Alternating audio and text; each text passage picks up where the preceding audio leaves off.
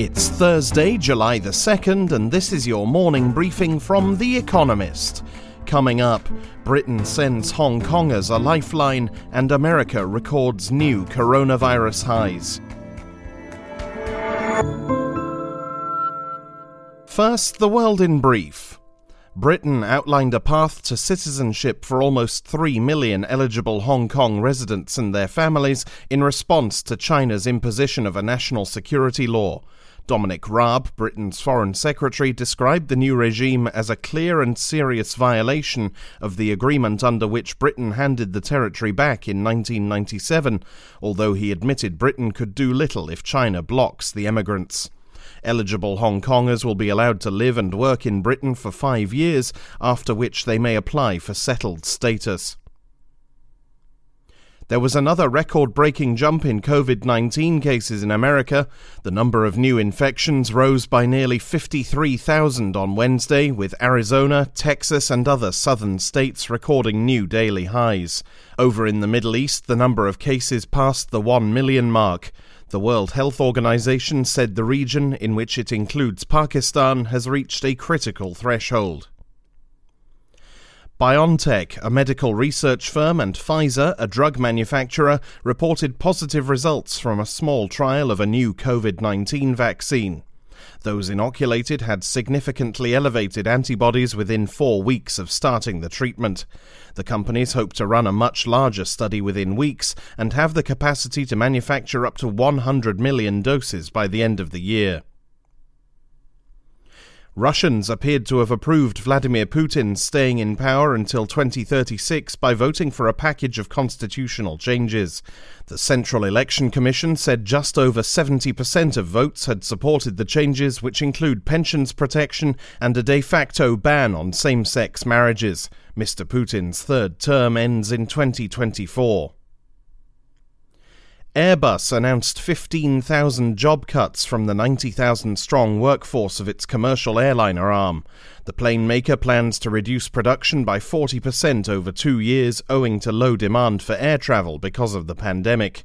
Meanwhile, in Britain, SSP Group, owner of 570 sandwich shops, is to cut around 5,000 of 9,000 jobs at its British outlets. Jobs figures from ADP, a payroll services provider, suggested America's jobs market had bounced back. May's figures were revised from a loss of employment to a substantial rise. But June's numbers, private payrolls increasing by 2.4 million, fell short of economists' expectations.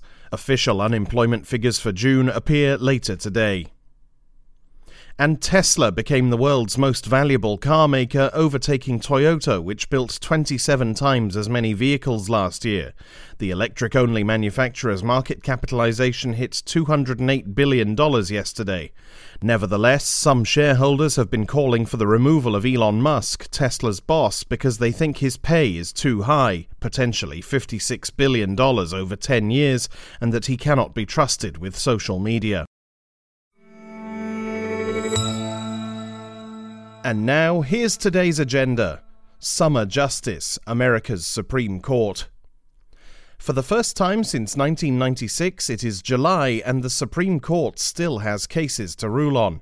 With eight decisions to go in a term disrupted by COVID 19, the justices are saving some closely watched cases for last. The court will decide whether the Trump administration may exempt organizations with religious objections from the birth control coverage mandate of the Affordable Care Act. The justices are also expected to settle disputes over the status of Creek tribal land in Oklahoma, whether religious schools have license to discriminate against their teachers, and whether a ban on robocalls infringes free speech. Most pressingly, the court will resolve two matters relevant for this November's presidential election. One is whether states may punish faithless members of the Electoral College, those theoretically committed to one candidate but voting for another. The other is whether congressional Democrats and a New York prosecutor may see President Donald Trump's tax records. Anyone's Guess America's Jobs Report. What is perhaps the world's most important regular economic data release will be published today. America's jobs report is expected to show that employment grew by 3 million in June, which would in turn push the unemployment rate further down. The continued easing of lockdowns in May and June is likely to have resulted in more people being rehired, given the scale of the economic disruption associated with the virus. Forecasters were far too pessimistic before last month's report. They had predicted that up to 8 million jobs would be lost in May. In fact, 2.5 million were added as employers brought workers off furlough. The question is whether job growth will continue from July onwards, as it needs to, since by any measure unemployment is extremely high. Surging coronavirus cases in many parts of America are prompting renewed lockdown measures. America's economic recovery so far is impressive, but it is fragile. A problem to come unemployment in the EU.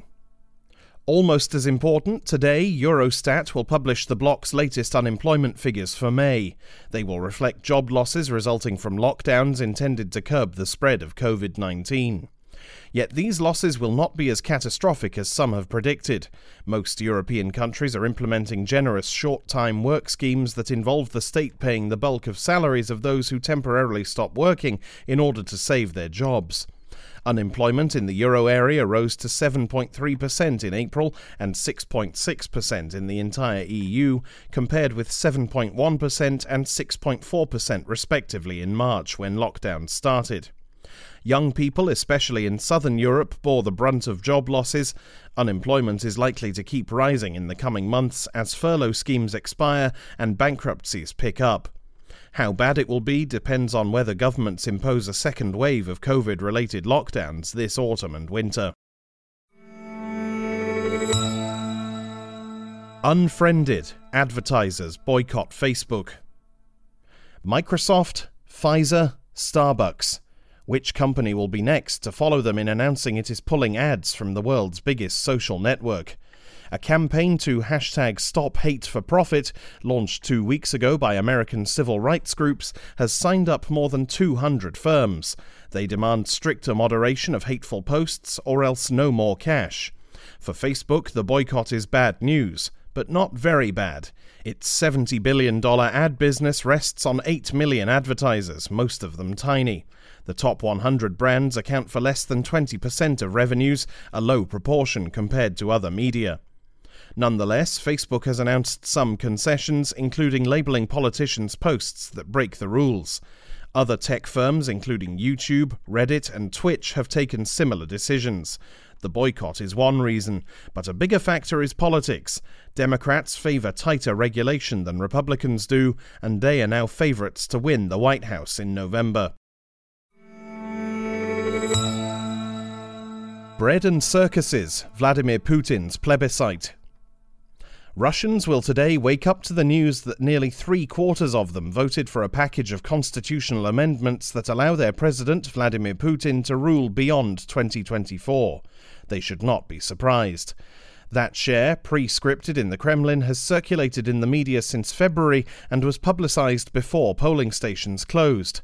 How many actually turned up and how they voted is much harder to establish. The plebiscite, stretched over a week and conducted partly electronically, was less a proper referendum than a circus. Still, an exit poll by the No campaign showed that in Moscow more than half, and in St. Petersburg almost two thirds, voted against the amendments. And according to a recent opinion poll, only 25% of the population favours Mr. Putin's staying in power. Not that they had a chance to express that. The difference between these figures and official results may be the best indicator of Mr. Putin's loss of popular legitimacy. Finally, here's the quote of the day from John Adams, who died on July 4th in 1826. The second day of July 1776 will be the most memorable epoch in the history of America. That's it from the Economist Morning Briefing, available every weekday and on Saturdays. You can hear interviews and analysis from our journalists, including our current affairs podcast, The Intelligence, by searching for The Economist on your podcast app or asking your smart speaker to play the latest Economist radio podcast. And as a subscriber, you have access to each week's full edition in audio. Just download the Economist app on your mobile device to start listening.